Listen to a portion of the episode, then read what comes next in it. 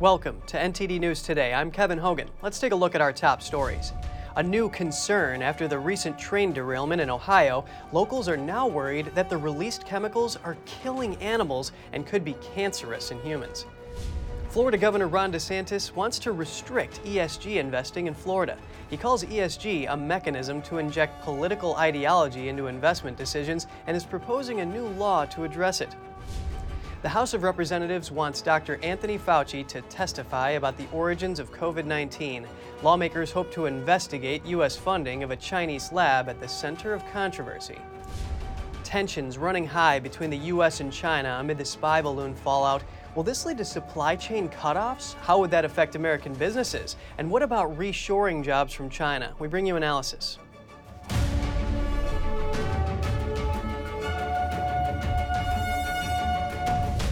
Nikki Haley announces that she is running for president. That makes her the first major Republican challenger to former President Trump's 2024 bid. The Washington establishment has failed us over and over and over again. It's time for a new generation of leadership to rediscover fiscal responsibility, secure our border, and strengthen our country, our pride, and our purpose. The former South Carolina governor is challenging her one time boss for the 2024 Republican presidential nomination. Haley served as United Nations ambassador during the Trump administration. Before that, she was elected twice as South Carolina's governor.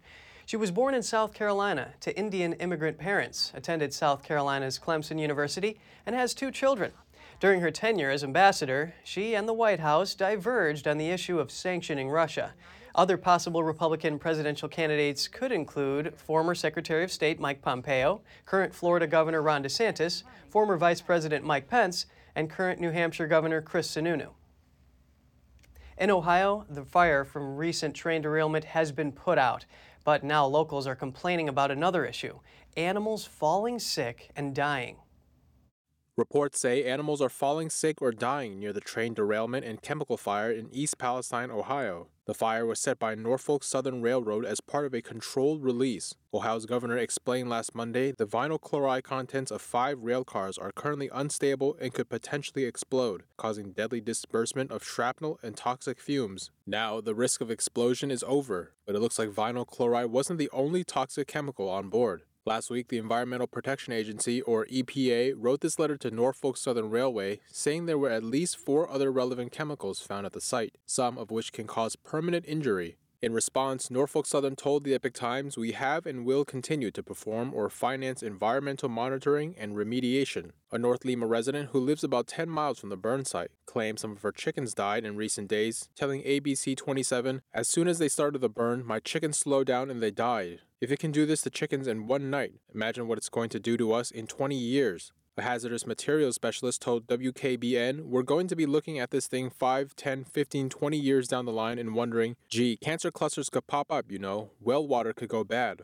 Officials are now calling on Transportation Secretary Pete Buttigieg to take action. Democratic Representative Ilhan Omar tweeted East Palestine Railroad derailment will have a significant negative impact on the health and well being of the residents for decades, and there's almost zero national media attention. We need congressional inquiry and direct action from Pete Buttigieg to address this tragedy. Buttigieg tweeted, The United States Department of Transportation has been supporting the investigation led by the National Transportation Safety Board and that his teams were on site within hours of the initial incident. He added that the department will ensure accountability. Three people have died and five are injured following a shooting on the Michigan State campus last night. The gunman reportedly died from a self inflicted gunshot. NTD's Daniel Monahan has more on the story. We are very saddened to report that there has been a incident on the campus of Michigan State University. Authorities in Michigan say shots were fired on the campus in East Lansing Monday evening in multiple locations. The incident started at around 8:30 p.m. local time. We received multiple 911 calls of a shooting inside Berkey Hall. Numerous officers responded. Police say they were on the scene within minutes. And there we did locate uh, several victims of a shooting. A shelter in place was ordered as officers searched for a suspect. About an hour later, campus police reported another shooting at the Michigan State University Union building. Police and emergency responders acted quickly. We tended to the victims at both of those scenes. FBI and ATF agents also responded to the scene. Police say the suspected gunman is dead. The individual was discovered off of East Lansing University's campus. He reportedly died from a self inflicted gunshot wound. Daniel Monahan, NTD News. Police say the five people injured in the shooting remain in critical condition at Sparrow Hospital. Fox News reports that the gunman was a 43 year old black man who wasn't affiliated with the university. Now, on to some firearm legislation. Maryland lawmakers have introduced a bill to regulate the transfer of 10 or more firearms in a single transaction.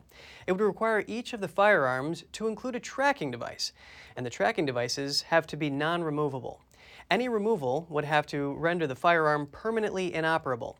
The bill says the seller must provide this tracking information to the state police. Any seller who does not build in the tracking devices for a mass firearms transfer or does not report them would be guilty of a civil offense. The fine would be up to $2,500. Critics say that kind of technology doesn't currently exist. Florida Governor Ron DeSantis is proposing new laws for financial institutions. It would restrict them from using environmental, social, and governance, or ESG, principles to guide investment decisions. NTD's Daniel Monahan has the story.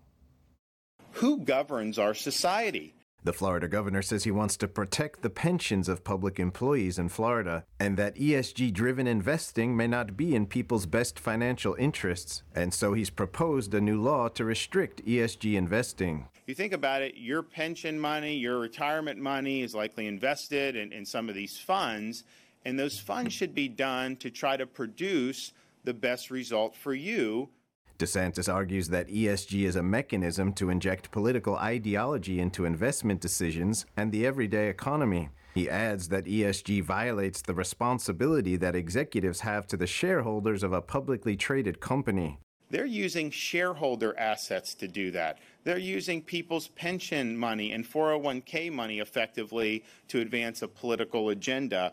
DeSantis says that isn't an appropriate use of corporate power. The proposed legislation would also protect Floridians from discrimination by banks and financial institutions for their religious, political, or social beliefs. The governor said, quote, "We believe in non-discrimination and we think that's an important principle." DeSantis also says Florida would prohibit financial companies from using social credit scoring in banking and lending decisions. This is actually something more likely to find uh, use in the CCP. It doesn't have a place in the US of A. But what they're doing is they're ranking you about what you're doing to basically conform your behavior to their ideological uh, imperatives. The governor adds that's not acceptable in the state of Florida and says the state wouldn't bank its money with companies that are pursuing a so called woke ESG agenda. Daniel Monahan, NTD News. Congressman Jim Banks is calling on Transportation Secretary Pete Buttigieg to act after a historic painting of Jesus on the U.S. Merchant Marine Academy's campus was covered up. The 1944 painting, entitled Christ on the Water, depicts Jesus standing on the ocean with his arms outstretched as merchant mariners drift in a lifeboat nearby, presumably after being torpedoed during World War II. The piece hung at the Academy since 1947 until a curtain was draped over it last month in response to a complaint from the Military Religious Freedom Foundation. Banks wrote in a letter obtained by Fox News, quote, In 2019, the Supreme Court ruled that historic displays with religious symbolism are not a violation of the Constitution. The congressman noted that more than 4,000 midshipmen, Academy alumni, and local community members signed a petition to remove the curtain covering the painting and place a plaque alongside it detailing its historic significance. The Senate advances two of President Joe Biden's judicial nominees, including one who refused to disavow racial quotas during questioning. During a heated exchange with Senator John Kennedy over racial quotas, judicial nominee Cindy Chung refused to disavow them on multiple questioning attempts. Despite that, the Senate approved Chung's nomination to the Philadelphia based Third Circuit Court of Appeals. Those pushing her nomination through include Republican Senators Lindsey Graham, Lisa Murkowski, and Susan Collins. And for another nominee, Gina Mendez Miro, for the District Court of Puerto Rico, the Senate voted to end questioning, making her confirmation all but guaranteed. The final vote to confirm Mendez Miro will take place at a later time. Democrats in the Senate have now confirmed 99 of Biden's judicial nominees and are preparing to confirm the 100th. The Democrats have benefited from changes Republicans made to the filibuster near the end of 2020 when they reduced the number of senators needed to limit debate on judicial nominees from 60 to 51. And coming up, cross sex procedures. What happens when they go wrong? Arkansas lawmakers want to make it easier to file malpractice lawsuits against doctors who do the procedures on minors. We have that and more after this break.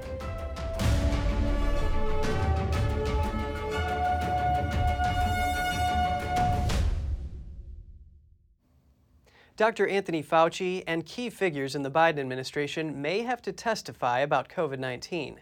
Two influential congressional committees are investigating the virus origins.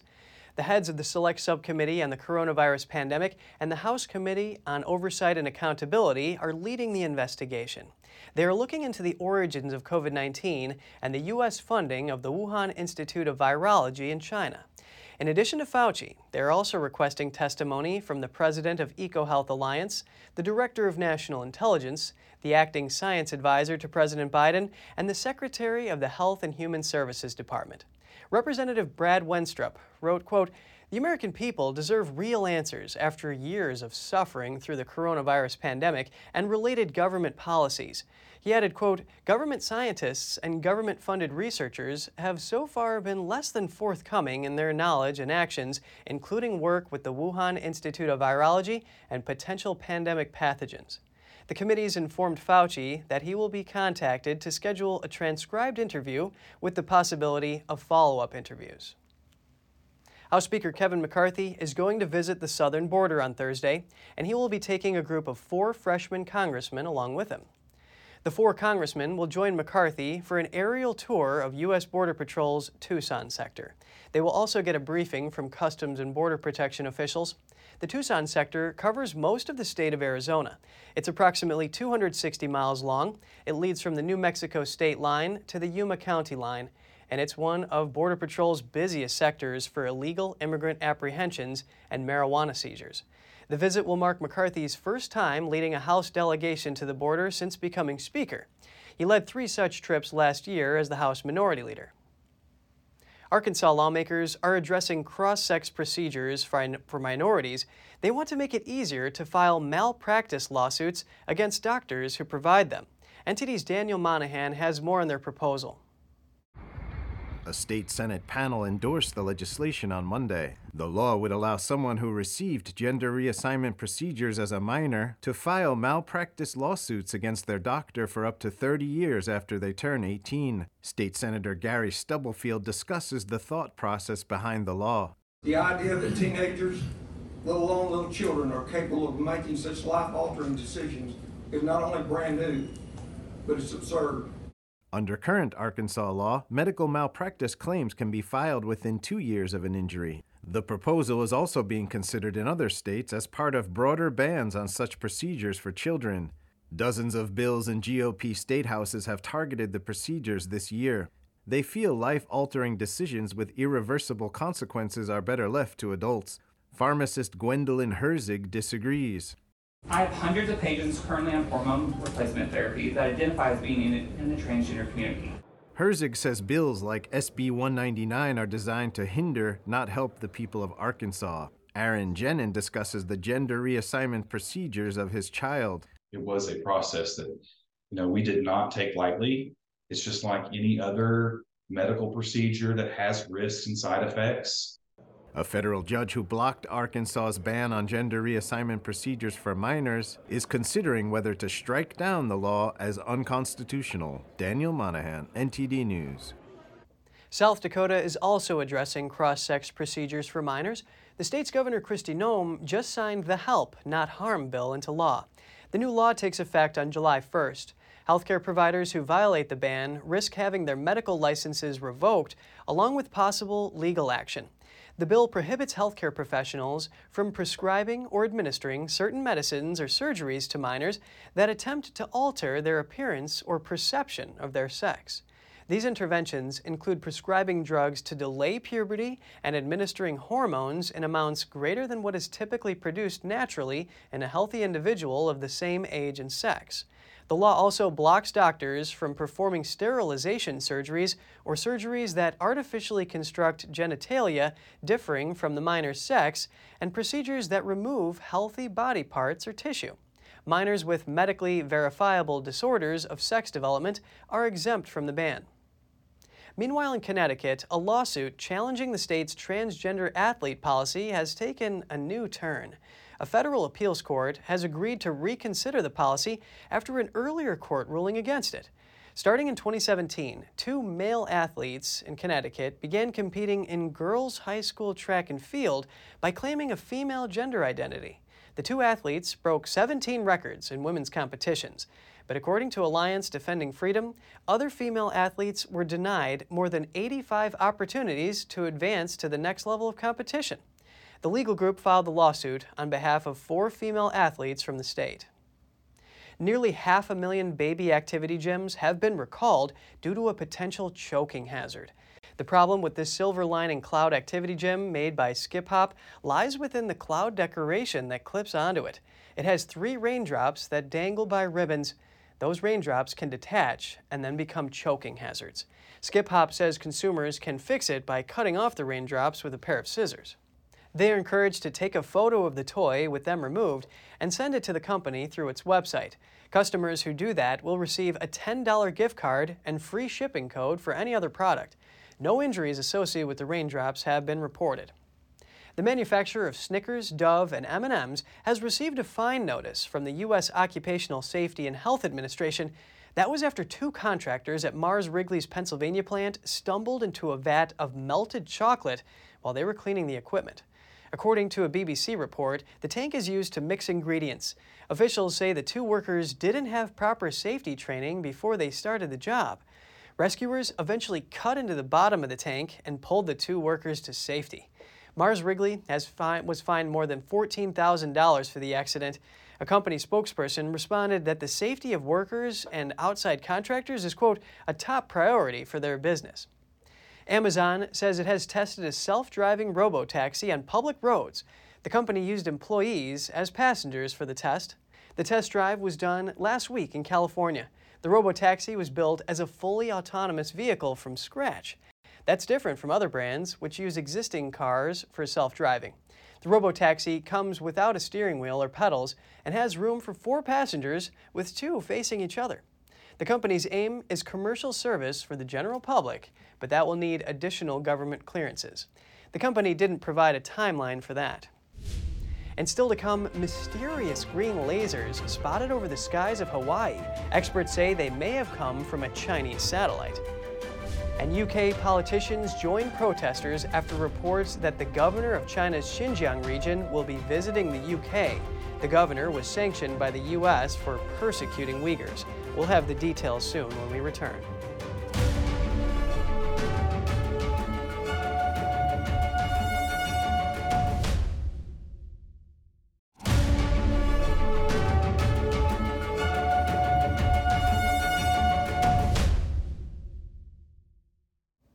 Welcome back. The U.S. military has recovered key electronics from the downed Chinese spy balloon. U.S. Northern Command says that includes priority sensors and other components. A senior State Department official says the balloon had high tech equipment on it and multiple antennas. He says the device was clearly for intelligence surveillance and likely capable of collecting and geolocating communications. China on Monday claimed that 10 U.S. high altitude balloons have flown into its territory throughout the past year without permission. U.S. officials refute the claim. A new phenomenon in the sky. Numerous beams of green light were spotted over Hawaii. Experts say they believe they could have been fired by a Chinese satellite. The National Astronomical Observatory of Japan reported the finding on Twitter. Scientists from the agency said they, quote, captured green laser lights in the cloudy sky over Mauna Kea, Hawaii on January 28th. The lasers flashed for only a few seconds. The mysterious beams were first believed to have come from a NASA satellite, but the agency later made a correction, saying they were most likely from China's Daqi 1 AEMS satellite. According to a researcher at the University of Hawaii, that's an environmental measurement satellite used to monitor the Earth's atmosphere, and it poses no danger to Hawaii or local residents. Experts agree the object doesn't appear to be a spy satellite. Europe is not sending astronauts to China's space station, at least not in the near future. That's despite European astronauts training for potential visits to the Tiangong space station. That's according to the Director General of the European Space Station. The agency manages Europe's space program. The agency has been training its astronauts with their Chinese counterparts, and in 2017, it said the goal was to fly European astronauts on the Chinese space station from 2022. The current International Space Station is slated to retire in 2030. It involves five members the US, Russia, Japan, Europe, and Canada but Russia is going to pull out in 2024 to set up its own space station. China has invented has invited many countries to join research activities in its space station. The US did not sign on. Beijing said the space station would host scientific projects from 17 nations, including Switzerland, Poland, Germany, and Italy. And over in the UK, a planned meeting between the UK government and the governor of China's Xinjiang region is causing some controversy. Uyghur activists are protesting against the visit, and some UK politicians are calling for the government to take a tougher stance against him. NTD's Malcolm Hudson was on the scene. I'm here outside the Foreign Office where Uyghur activists are protesting against planned meetings between UK government officials and the governor of Xinjiang, Erkin Tuniyaz. Uyghurs are severely persecuted in Xinjiang, so they feel disappointed and insulted that the UK is meeting with Tuniyaz. The Uyghurs were met by politicians, including former Conservative Party leader Sir Ian Duncan Smith.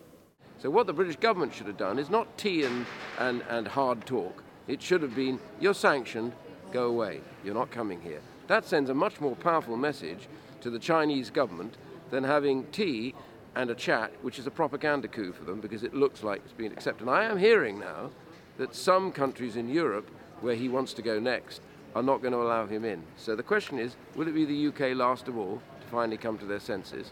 America sanctioned Tuniyaz at the end of 2021 for his role in the Uyghur genocide. But the UK government hasn't yet, and they have been slow to take a tough stance against the Chinese regime. Sir Ian said this is due to the fear of losing business while noting the reason labour prices in China are so cheap is because of slave labour. What would move Rishi Sunak and James Cleverly to, uh, to act and place sanctions against the Chinese Communist Party? Uh, I hope they would do it right now. I hope all of these protests, all of these poor people whose families have been devastated by the abusive regime of President Xi, maybe their voice will speak to those in power today to say enough is enough. We must stand for people like this who have no other voice, but that voices in the free world will speak for them. That's what we came into government for, and I remind them that's what we exist for in politics. Rahima Mahmut, the executive director of Stop Uyghur Genocide, said the government hasn't met with the Uyghurs yet. So she feels the meeting with Tuniyaz is an insult and a betrayal. We believe the UK government should have sanctioned the governor and also the party secretary Chen Quanguo, who is the architect, who was the architect of this genocide, mass detention, turning the entire region into an open air prison. And that's why we are completely outraged and we felt being betrayed and insulted. The persecution of the Uyghurs isn't new. It's gone on for decades but it was severely ramped up in 2016. Dilnaz Karim, a student and activist, recounted how her father was imprisoned 30 years ago for protesting, for a protest he didn't even know about. He was tortured every single day. He was he was brought to this condition where at the end of 6 months he couldn't even stand by himself. Innocent people still are going through similar um, issues. They're still being tortured. They're still being uh, tortured, killed just because who they are. And the government knows about this, but they kind of reject to act on to the cause. President of the UK Uyghur community, Myra Asava, said she really appreciates the support they've received in the UK. I know we've got lots of supporters in this country, uh, which is great, you know, great support. Uh, MPs, member of parliaments, who've been sanctioned because of us. You know, they just sacrificed with uh, a lot of things because of us. Yeah, it's um, um, you know very valuable. Uh, but the British government itself hasn't done anything so far. Just as the protest was ending, Isava told me the Foreign Office had accepted a letter from the Uyghurs. It was a request for a meeting with the department.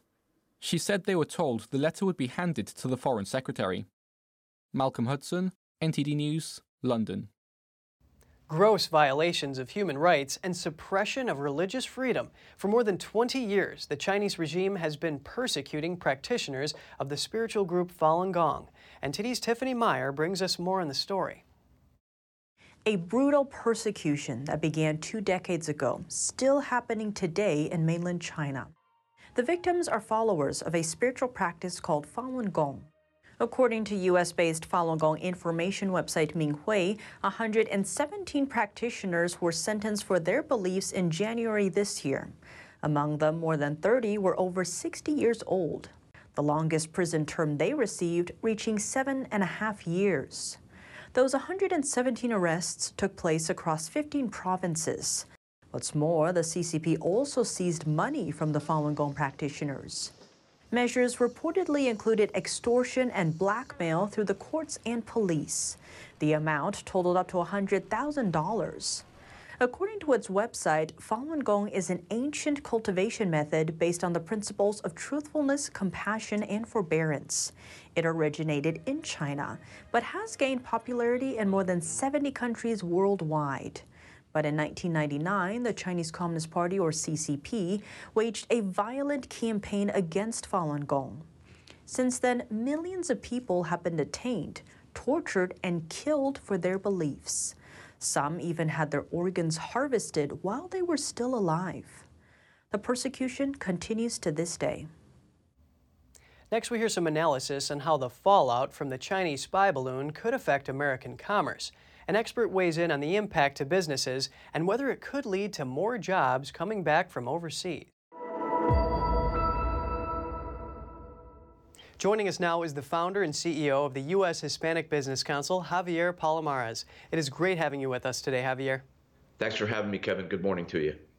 Tensions are running high between the U.S. and China amid the spy balloon fallout. How is this going to affect American small businesses?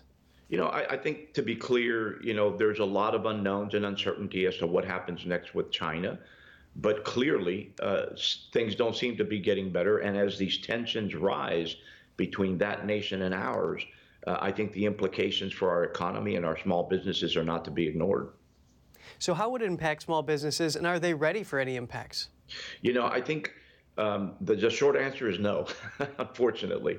Um, I think from an economic perspective, as I look at what's going on, my my my thinking turns to two things: first, manufacturing, and then technology. From a manufacturing standpoint, between imported goods, uh, textiles, and appliances, you're looking at about 158 billion dollars of imports from China on an annual basis. These are the things that you and I and, and every American family and every American small business relies upon just to operate on a daily basis. If we lose that portion of the supply chain, the, the impacts uh, are going to be immense and they're going to be predominantly um, will be the, the brunt of those impacts will be on the American small business community. From a technology standpoint, uh, between equipment and components to include semiconductors and chips, you're looking at an additional $135 billion in imports on an annual basis. And just to kind of put it into context, Kevin, if you remember, you know, COVID era at its height in 2021, during that year alone, because of the, you know, cutting off of the supply chain from China to the US, our economy lost over $248 billion in that year alone. So describe how this supply chain dynamic works. I mean, would Beijing, for example, not want to include U.S. in the supply chain, given that they're now accusing the U.S. of flying these same crafts over their country, which the White House is denying? You know, I, I don't know where we go from here. Uh, surely, you know, ap- you know, it, implications and, and accusations will fly back and forth. Um, for our small business association, our concern is to ensure that our, our legislators, that the administration, that the president himself, clearly in mind, you know, it looks at it from a business perspective as well as the implications for things as drastic as war. Um, our concern, uh, predominantly as it relates to what's happening right now, are the small business issues and the impact on the American economy. Small businesses that operate in this sector will be the first to suffer and will suffer the longest. Um, so, in, Javier, what's the best way to look at this from a business perspective? You know, in our mind, Kevin, th- this is a another kind of indication, a clear one, that we need to bring manufacturing jobs back to America. Uh, we need to be at a place where the the source for American-made goods is America. These jobs need to be brought back here. We need to wean our dependency uh, from adversaries like China. And Florida Governor Ron DeSantis has a similar viewpoint. He criticized the U.S. dependence on Chinese-made products. He said, quote, we need to recapture all the supply chains and get them out of China and bring them back here. So will this balloon incident expedite reshoring American jobs from China?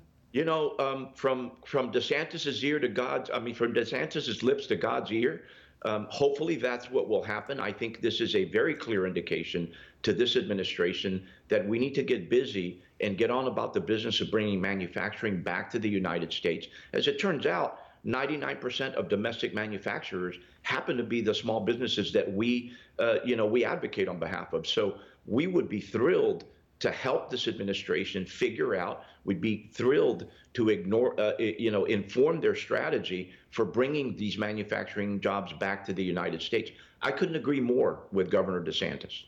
Yes, it'd be good for you to get them a path forward. Now, the founder and CEO of the U.S. Hispanic Business Council, Javier Palomares, thank you so much for your time today. Thanks for having me, Kevin. If you have any news tips or feedback for the show, don't hesitate to email us at news.today at ntd.com.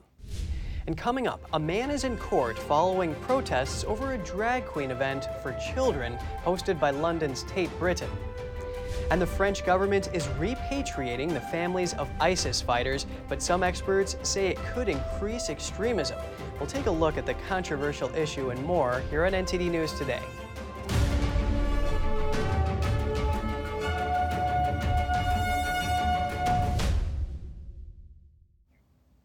Now on to the war in Ukraine. The U.S. and NATO are pledging unwavering support for Ukraine. U.S. Defense Secretary Lloyd Austin echoed Ukraine's need for additional military support. Ukraine has urgent requirements to help it help it meet this crucial moment in the course of the war. And President Zelensky underscored Ukraine's need for more equipment at our last meeting in Ramstein. The Kremlin is still betting that it can wait us out but one year on, we are as united as ever. And that shared resolve will help sustain Ukraine's momentum in the crucial weeks ahead and help Ukraine travel the challenging road that lies beyond. The meeting in Brussels came amid Russia's new offensive around the first anniversary of the war. NATO is planning to boost its ammunition stockpile to support Ukraine. The country's shells production has been struggling to keep pace with the war. Ukraine has renewed its plea for more firepower. NATO's Secretary General agreed that Russia is gearing up for a new offensive. He called the current fight, quote, a grinding war of attrition, and he urged allies to supply more arms to Ukraine. Among other countries, Germany has signed contracts with weapons manufacturers. They will start producing ammunition for the anti aircraft guns Germany sent to Ukraine. NATO Secretary General Jens Stoltenberg will wind up his term in October. A spokesperson for the alliance said he won't seek another term extension. Stoltenberg became NATO chief in 2014. He spent nine years in office, and his term has been extended three times. It's unclear who will succeed him. In the UK, protesters clashed outside London's Tate Britain over the weekend as the gallery hosted a drag queen story hour for children. The Metropolitan Police arrested one protester who was later charged. NTD's Jane Werrell was there and sent us this report. The protests here are in reaction to the Tate Britain hosting a drag queen story time for children. On the Tate's website, they described the drag queen Aida H Dee as an ADHD neurodivergent queer hero of literature, theatre, and children's entertainment. On one side are trans activists who didn't want to be interviewed by us, and on the other side, uh, and we spoke to some people who are concerned about children being exposed to gender ideology and sexualisation. One group of protesters had banners that read, Trans Rights Now, and Don't Let the Far Right Divide Us. Another group of protesters had banners reading, Leave Our Kids Alone. The Met Police said one man was arrested at the protest and later charged with assault on an emergency worker, obstruction of a police officer, and a homophobic aggravated offence. Meanwhile, drag queen Aida H Dee tweeted that despite the disruptions, show 2 went swimmingly. Esther and Marion travelled to London with their sisters to protest against the event. We just think that there should be an investigation before they let someone like that in there to be near children. So we're not saying all drag queens are pedos or anything like that. It's just, this is a very big concern for us. Five of us sisters, and we're all very passionate about, I don't know, we know what it is to be a woman, and we're here to stand for it and protect our children in the end. And we do care about everyone here. And everyone's calling us Nazis, but obviously we're not. We love everyone here, and we want the best for them, but we want them to realise that this is wrong, this is evil, and we're not going to shut up. We're not going to be shut down.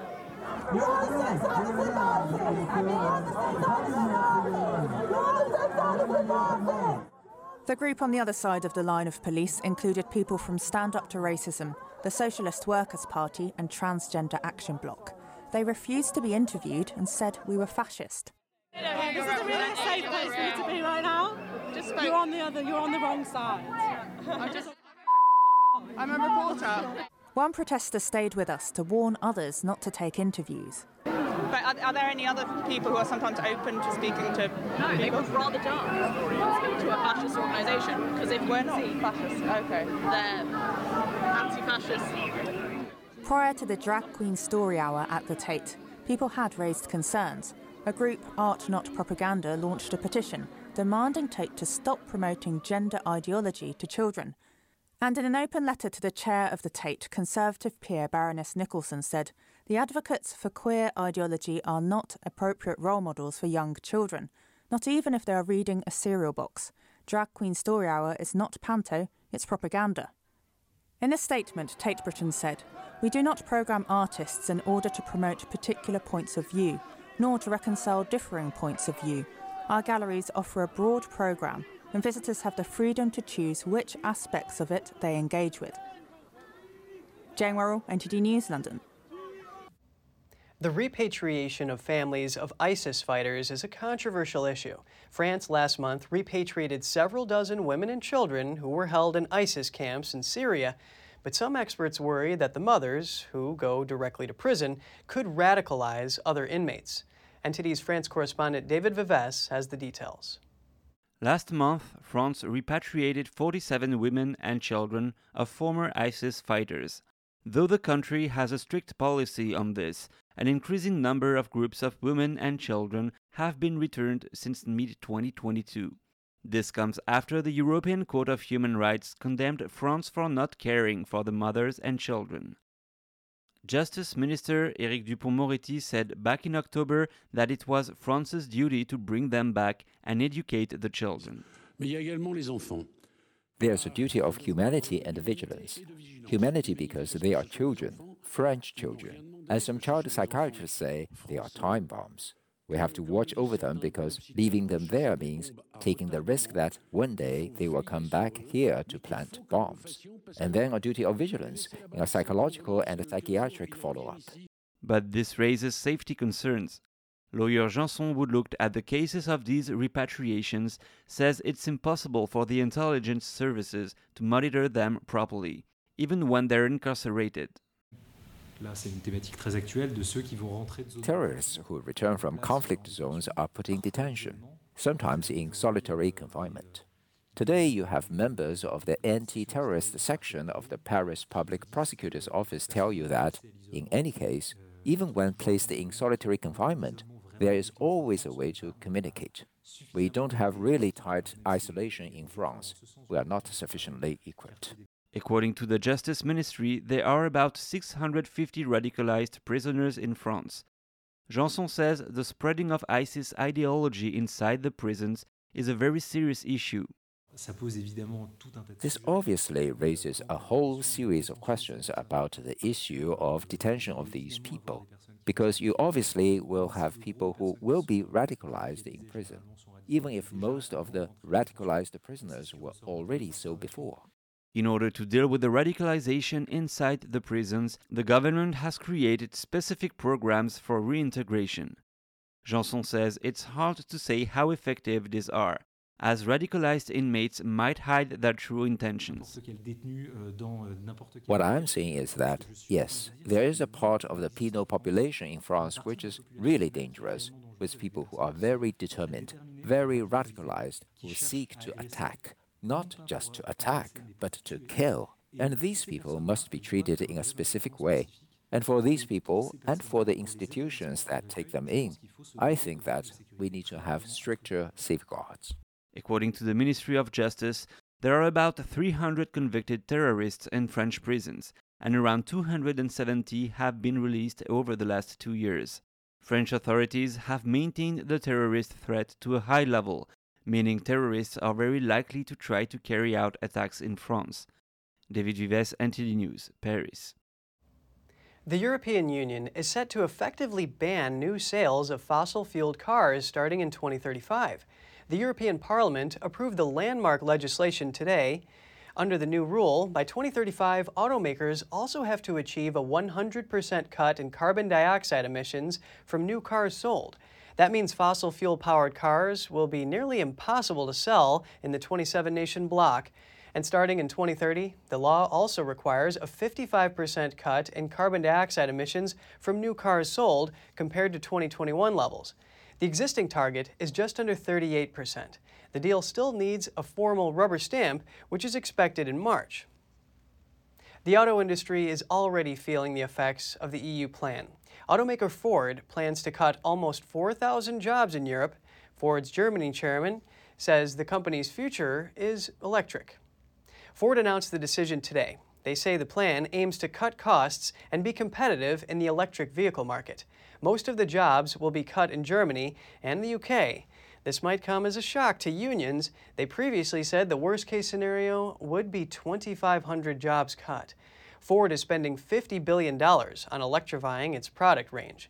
The company's chief financial officer said earlier this month that Ford will be very aggressive in cutting costs. And up next, archaeologists in Spain are restoring an ancient synagogue. It had been tucked away for centuries among modern buildings.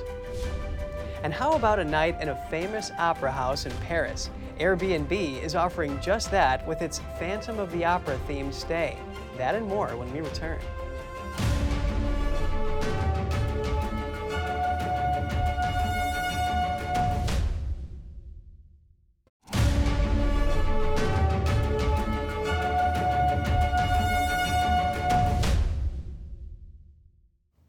Good to have you back with us. In southern Spain, a centuries old synagogue has been discovered. It was hidden under a building that used to be a bar until recently. The building that houses this 14th century synagogue served as a church and then a hospital before it became a bar. A priest and historian recorded about this synagogue in 1604. He wrote, A hospital stood where the Jews used to pray. The place was converted into a church in the 16th century when all traces of its Jewish history were wiped out. Archaeologists are examining the building in hopes of finding more valuable parts a team of architects is looking for the location of the pulpit and the bath used for ceremonies. The value that it has is fundamental. It is the opportunity to recover a fundamental part of the history, not only of Utrera, but of the whole Iberian Peninsula. I am referring to having the opportunity to learn more about Jewish Iberian Peninsula Sepharad and to complete the information that we have today about this historical moment so important historically and socially for us. There are only a handful of medieval synagogues surviving in Spain. In recent years, interest in Spain's Jewish history has been growing. More tourists are traveling to towns that have traces of this past. In 1492, Spain's Catholic monarch ordered the country's then 200,000 Jews to convert to Christianity. Otherwise, they would be deported. Spain is now working to make amends for this decision. In 2015, the Spanish government allowed the descendants of exiled Hispanic Jews to apply for Spanish citizenship. More than 130,000 have done so. Archaeologists present a unique find in southeast Mexico. The ancient buildings and sculptures are known as the Chichen Viejo Archaeological Site in Yucatan. Experts from Mexico's National Institute of Anthropology and History recently took a close look at the site. They say what's unusual about it is that there aren't clear residential areas. They conclude that the whole thing is a housing complex for the entire city, or to quote one archaeologist, a residential group where a ruler lived with his entire family. It's the first one discovered of its kind. The complex consists of an entrance arch and various rooms like the House of Snails or the House of the Moon, and there's even a platform representing a turtle. Researchers hope that this area and those yet to be uncovered can provide clues to what life was like for people who inhabited the city. Visitors will soon be able to see the complex when it's integrated into nearby Chichen Itza archaeological site. Airbnb is offering a night for two in the Palais Garnier Opera House in Paris this summer. The special offer transforms a box in the theater into a plush bedroom with sweeping views of the famous auditorium. The Phantom of the Opera themed stay comes as tourism bounces back in Europe. Visitors from the United States have been arriving in France in droves since last summer. European capitals are also gearing up for the return of Chinese tourists following the lifting of travel restrictions. Airbnb offered the unusual overnight stays in the French capital before the pandemic. Those included a shark tank in the city's aquarium, the skull lined catacombs, the Moulin Rouge Cabaret, and the Glass Pyramid in the Louvre. The Airbnb director says the idea is to encourage people, quote, to travel and dream at the same time and raise a lot of emotions around travel. So, this space is uh, going to be the room uh, for one night uh, for two people. It's a room that has been uh, that is right in front of the scene. Uh, it's a, a loge d'honneur, uh, which is probably one of the most iconic places. You are currently in the Foyer de la Danse, Dancers' Foyer, which is one of the most emblematic places of the Palais Garnier. It is where the dancers stretch, warm up, and get ready before the show takes place on stage. My great grandfather was a journalist before he was a writer, so all his novels are based on real events. The Opera Garnier had been burnt around the period of 1880 to 1886, and so he was inspired by that fire when he built that love story between three people. The stay includes a music recital, dinner in an ornate rehearsal room and backstage, and a behind the scenes tour of the elaborate 19th century building. It's set to be listed on March 1st for 37 euros, which is also the number on the box, one of the theater's most prestigious. It's sure to be a competitive listing because it's offered on a first come, first served basis. And just ahead of Valentine's Day gift idea, a popular heart shaped island in Croatia. The island is now up for sale and it's priced at over $13 million. And in the Philippines, an unusual wedding with the bride holding a bouquet of red onions goes viral. What inspired her? We'll be back with more soon here on NTD News.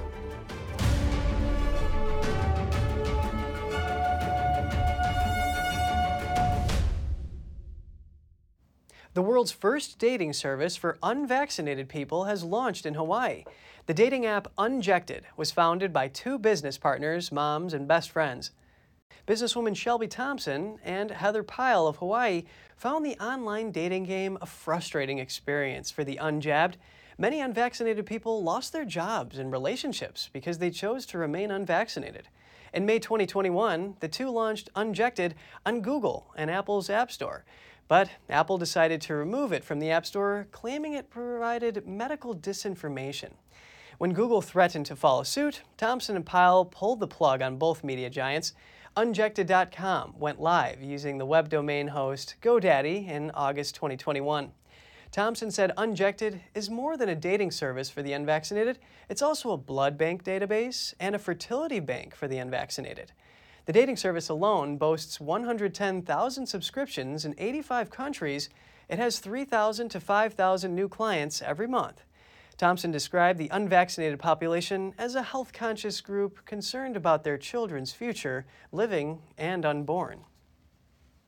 Today is Valentine's Day. We asked people for their ideas on how to maintain a healthy relationship. Here's what they had to say. My advice I would give for a good and healthy relationship is communication and respect. Communication can go a long way. Trust and communication is everything. Absolutely, yeah. Communication. Communication, You for have sure. to be open with your person about any kind of issue. You have to communicate. Mm-hmm. What can help a relationship honesty um, being able to talk and communicate always um, being able to make sure you understand trust I would say to have date night every Friday night. And as time goes on, you should have date night and go out to dinner every night. My advice is to listen and care deeply every day.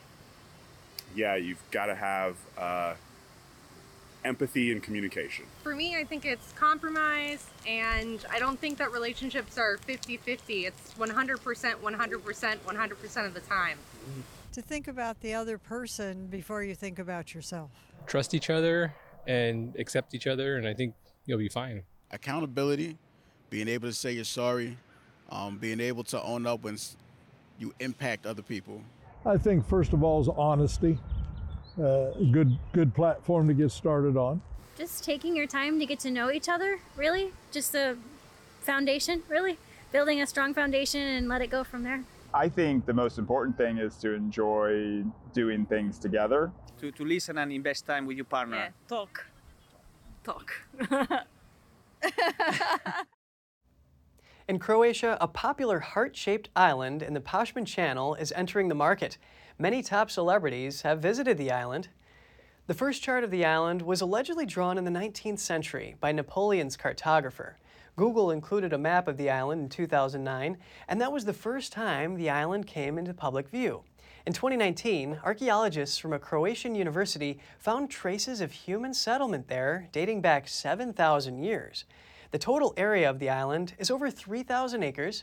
More than a third is being offered to potential buyers for development. The sale price is over $13 million. Proceeds will go to investments elsewhere in the local community. It is still the island of love, perhaps the most beautiful island in Croatia, and definitely the most popular and well known. It tells you everything that Beyonce celebrated her 39th birthday there, and every year she is there for a few days, if not weeks. Michael Jordan was there last year, so was Jeff Bezos. I really think that there is no shortage of celebrities around this island. One of the most recognizable islands in Croatia, Galešnjak, is perfectly shaped like a heart. For this reason, it got the nickname Love Island. The place is no longer inhabited. There are no hotels, villas, or restaurants on the island, but it remains an attractive destination for tourists. Celebrities go to the island every summer for vacations on yachts. A video of a special wedding has gone viral online in the Philippines. In it, the bride walks into the chapel holding a bouquet of tear jerking vegetables. Music plays, curtains rise. The bride enters dressed in white, but instead of a floral bouquet, she is holding a large handful of red onions. All our entourage were wearing onions. Even the wristlets and corsages of our godfathers are all made of onions. My bouquet, which was some 11 pounds of onions, and even with my bridesmaids' bouquets, they were made of onions. The unusual wedding took place last month in the Philippines, where the price of onions has overtaken that of chicken or pork. This made onions a better choice than flowers, for after the ceremony, the onions will be enough for several more meals. Four days before the wedding, parang nag-change kami ng plan. Four days before the wedding, we changed our plans. Why not have the concept to use onions so that after the wedding we can still use them? Unlike with just using flowers, after the event you can only display them and then they will wither and be thrown out. So why not be more practical? Practical, sir. Uh-huh. By the end of December last year, the price of red onions shot up to around $6 per pound. That was seven times higher than the price in June. The Philippine government blames unscrupulous traders and hoarders for the price hike, but dealers say they are also struggling. Of course, it was hard for us because the price reached more than $5 per pound. We feel sorry for some of the buyers. We were only able to sell a few, not a lot. Officials have approved the import of over 23,000 tons of onions to address the supply shortage. Now, onion prices have dropped to around $2 per pound in the market, though this figure is still far above the recommended retail price. That's all for today's program. We're really glad to have you with us. Please send us an email if you'd like to tell us something. We're going to put it on screen. For podcasters, that's news.today at ntd.com. I'm Kevin Hogan, NTD News, New York City.